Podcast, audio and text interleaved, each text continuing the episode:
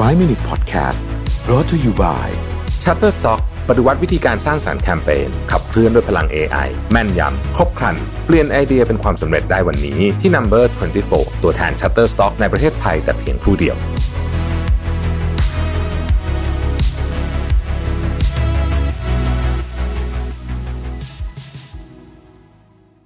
สวัสดีครับยินดีต้อนรับเข้าสู่ ไฟว์ มินิท พอดแคสต์ นะครับคุณอยู่กับประวิทย์ หาญอุตสาหะครับ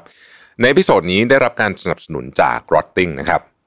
วันนี้ผมอยากจะมาพูดถึงหนึ่งในทักษะที่สำคัญที่สุดในยุคนี้ซึ่งก็คือความคิดสร้างสรรค์หรือว่า creativity นั่นเองนะครับโดยปกติเนี่ยความคิดสร้างสรรค์ก็ถือเป็นทักษะสำคัญที่เราใช้ทุกวันนะฮะแล้วก็ใช้ทั้งเรื่องส่วนตัวแล้วก็การทำงานด้วยแล้วก็ไม่จำกัดเฉพาะว่าจะต้องเป็นอาชีพใดอาชีพหนึ่งนะครับจริงๆแทบทุกสายงานเนี่ยใช้ความคิดสร้างสรรค์ทั้งสิ้นนะครับเราใช้ในการค้นหาไอเดียใหม่ๆคิดนวัตกรรมใหม่ๆรวมไปถึงการแก้ปัญหาที่ซับซ้อนอีกด้วยนะครับในอนาคตเนี่ย เอ่อ เราเชื่อว่าเทคโนโลยีที่เกี่ยวข้องกับ เอ ไอ แล้วก็หุ่นยนต์ก็จะมีบทบาทในงานของเรามากขึ้นนะครับพวกงานรูทีนหรืองานอะไรที่มันทำซ้ำๆเนี่ยงานพวกนี้เนี่ยในอนาคตมีแนวโน้มสูงนะครับที่จะถูกทดแทนด้วยการทำออโตเมชันนะฮะทำให้งานด้านครีเอทีฟหรือว่างานด้านความคิดสร้างสรรค์เนี่ยน่าจะเป็นงานที่มีความต้องการสูงขึ้นนะครับเราอาจจะใช้ทั้ง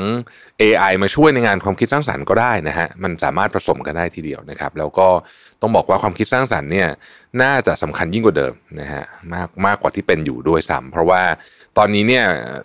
ยังถือว่าเป็นทักษะที่คนยังทำได้ดีกว่าหุ่นยนต์นะครับแต่อย่างที่บอกนะเราสามารถทำงานร่วมหุ่นยนต์ในการหาความคิดสร้างสรรค์ใหม่ๆได้อย่างไรก็ตามเนี่ยคนเราก็มีข้อจำกัดนะครับในงานที่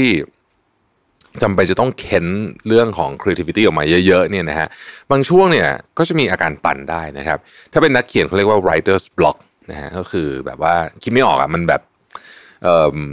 นักเขียนหลายคนน่าจะมีอาการนี้นะน่าจะเคยมีอาการนี้ก็คือเปิดคอมแล้วต้องหน้าจอเปล่าๆนะครับพิมพ์ลบพิมพ์ลบอยู่นั่นน่ะไม่ได้สักพารากราฟนึงก็ยังไม่ได้นะครับแต่ว่า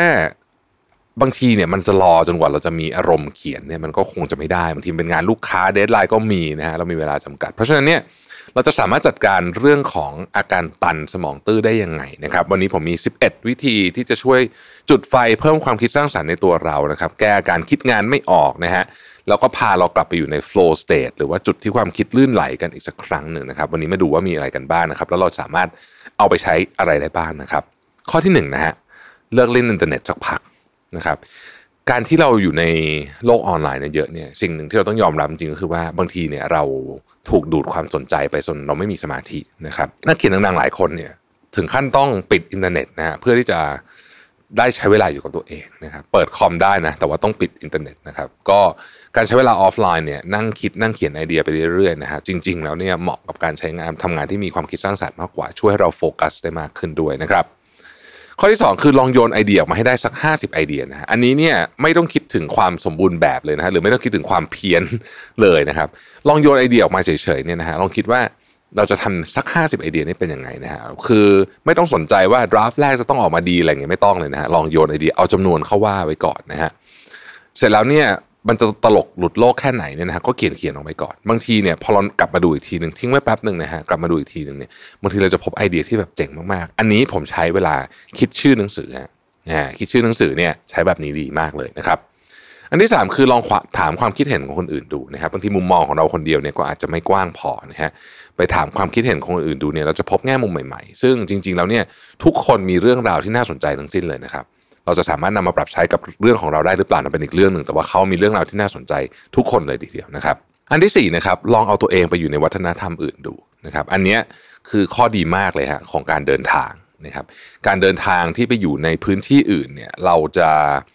เราจะมีแนวโน้มจะเปิดกว้างแล้วก็มีความคิดสร้างสรรค์มากกว่านะครับที่เป็นเช่นนั้นก็เพราะว่าเราได้เห็นได้กลิ่นได้ยินได้สัมผัสได้ลิ้มรสอะไรใหม่ๆที่เราไม่เคยเห็นมันจุดประกายบางอย่างนะครับระหว่างซินแนปส์ในสมองแล้วก็การพัฒนาหรือว่า คอกนิทีฟ เฟล็กซิบิลิตี้ นะครับคือความสามารถในการคิดแบบยืดหยุ่นเนี่ยมันช่วยพัฒนาไอ้เจ้าตัว คอกนิทีฟ เฟล็กซิบิลิตี้ ด้วยนะครับข้อที่ห้าคือลองไปออกกำลังกายในที่ใหม่ๆดูนะฮะคือที่เดิมๆเนี่ยบางทีเราก็จะแบบชินนะฮะลองไปที่ใหม่ๆสวนใหม่ๆนะฮะ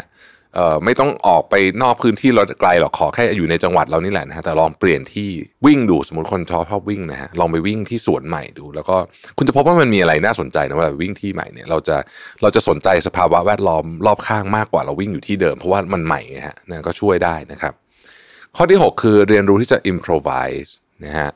อย่างเช่นดนตรีแจ๊สเนี่ยเป็นดนตรี improvise เยอะมากนะครับคือเขาเล่นแล้วก็ไปต่อเรียกว่าเป็นการด้นสดนะฮะหรือไปดูพวกเอ่อ stand up comedy ก็ได้เนี่ยเขามีการ improvise พอสมควรทีเดียวนะครับน่าสนใจนะฮะข้อที่เจ็ดเราเรียกว่าการดูคนว่า people watching นะฮะอันนี้เนี่ยเป็นเทคนิคที่นักเขียนใช้ฝึกจินตนาการแล้วก็อธิบายคาแรคเตอร์นะครับเราจะเห็นว่าในหลายประเทศเนี่ยนะฮะเราจะมี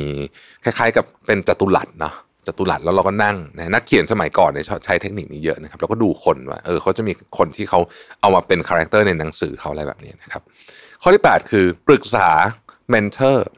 นะฮะเรื่องไหนที่เรารู้สึกว่าเออเรื่องนี้เราแบบติดขัดนะฮะเรื่องนี้เราติดขัดนะครับเช่นสมมุติว่าเรารู้สึกว่าเออถ้าเป็นงานด้านแบบวิชวลเนี่ยเราไม่เก่งเลยนะสมมุตินะฮะติดขัดให้เราไม่ปรึกษาคนที่เขาทำเก่งๆดูฮะมันจะมีคนที่อยู่ในแวดวงที่ที่ถนัดเรื่องนี้คุณจะได้ไอเดียที่ดีมากนะครับ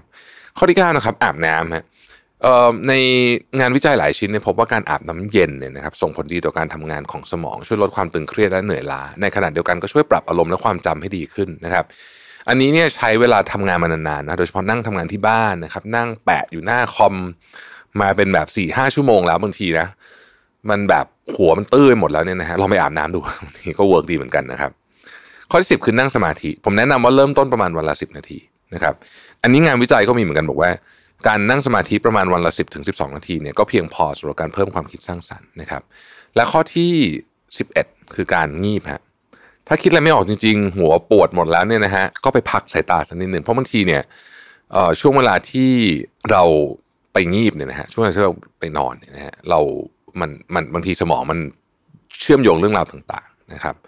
แล้วก็การพักผ่อนเนี่ยจริงๆการพักผ่อนหรือการนอนโดยรวมเนี่ยสำคัญกับความคิดอยู่แล้วความคิดสร้างสรรค์อยู่แล้วนะครับงานวิจัยนึงเนี่ยขอให้ผู้ทดลองแก้ปัญหาโดยมีการพักเบรกระหว่างกิจกรรมนะครับพบว่าคนที่ใช้เวลาไปกับการนอนเนี่ยมีแนวโน้มจะแก้ไขปริศนาได้มากกว่านะครับเนี่ยเพราะฉะนั้นเนี่ยการนอนจึงเป็นเรื่องที่สำคัญและการงีบระหว่างวันก็ช่วยได้นะครับถ้าเกิดว่าวันไหนรู้สึกว่าไม่ไหวจริงๆนะอย่าฝืนนะครับนอกจากสิบเอ็ดข้อที่กล่าวมาแล้วเนี่ยอีกหนึ่งตัวช่วยให้เกิดไอเดียไหลลื่นก็คือเครื่องเขียนดีๆนั่นเองผมเป็นคนชอบเครื่องเขียนมากนะครับแล้วก็แน่นอนครับ Rotring เป็นหนึ่งในแบรนด์ที่ผมชอบมากนะครับสปอนเซอร์ของเราในวันนี้เนี่ยนะฮะเราอาจจะรู้จักดินสอกดของ Rotring เป็นอย่างดีนะครับใช้กันมาตั้งแต่สมัยเรียนนะครับเป็นไอเทมที่ฮอตฮิตมากนะฮะแต่จริงๆแล้วเนี่ยเขาก็มีสินค้าอื่นเยอะแยะเลยนะครับอย่างปากกาลูกลื่นหรือว่าปากกา calligraphy ของเขาเนี่ยก็คุณภาพยอดเยี่ยมแล้วก็สวยด้วยนะฮะแบรนด์ Rotring เนี่ยนะครับถ้าใครยังไม่ทราบประวัตินะเป็นแบรนด์ที่ก่อตั้งในเยอรมนีมาตั้งแต่หนึ่งพันเก้าร้อยยี่สิบแปดนะครับแล้วก็ผลิตเครื่องเขียนคุณภาพนะครับอยู่ข้างนักคิดนักเขียนศิลปินต่างๆเนี่ยมานานกว่าเก้าสิบปีนะครับและเป็นหนึ่งในเบื้องหลังของไอเดียล้ำๆและนวัตกรรมเจ๋งๆอีกมากมายนะครับที่สำคัญแข็งแรงพกพาสะดวกทำให้เครื่องเขียนของ Rotring เนี่ยพร้อมตอบโจทย์ทุกความคิดสร้างสรรค์ของเราเสมอนะฮะดังนั้นเนี่ยไม่ว่าจะอาชีพอะไรนะครับไม่ว่าจะต้องคิดคำนวณออกแบบจดเขียนต่างๆนานาพวกนี้เนี่ยลองเพิ่มความคิดสร้างสรรค์ด้วยสิบเอ็ดวิธีที่แนะนำใน อี พี นี้กันดูนะครับและลองเปลี่ยนเครื่องเขียนมาใช้ของ Rotring ก็ได้นะครับเพื่อความคิดจะลื่นไหลมากยิ่งขึ้นนะครับสำหรับวันนี้ไฟว์ minutes podcast ขอลาไปก่อนแล้วพบกันใหม่ในวันพรุ่งนี้ขอบคุณและสวัสดีครับไฟว์ minutes podcast presented by Number ยี่สิบสี่ ตัวแทน Shutterstock ในประเทศไทยแต่เพียงผู้เดียวให้ทุกการใช้งานลิขสิทธิ์เป็นเรื่องง่ายสร้างสรรค์ด้วยความมั่นใจ It's not stock, it's Shutterstock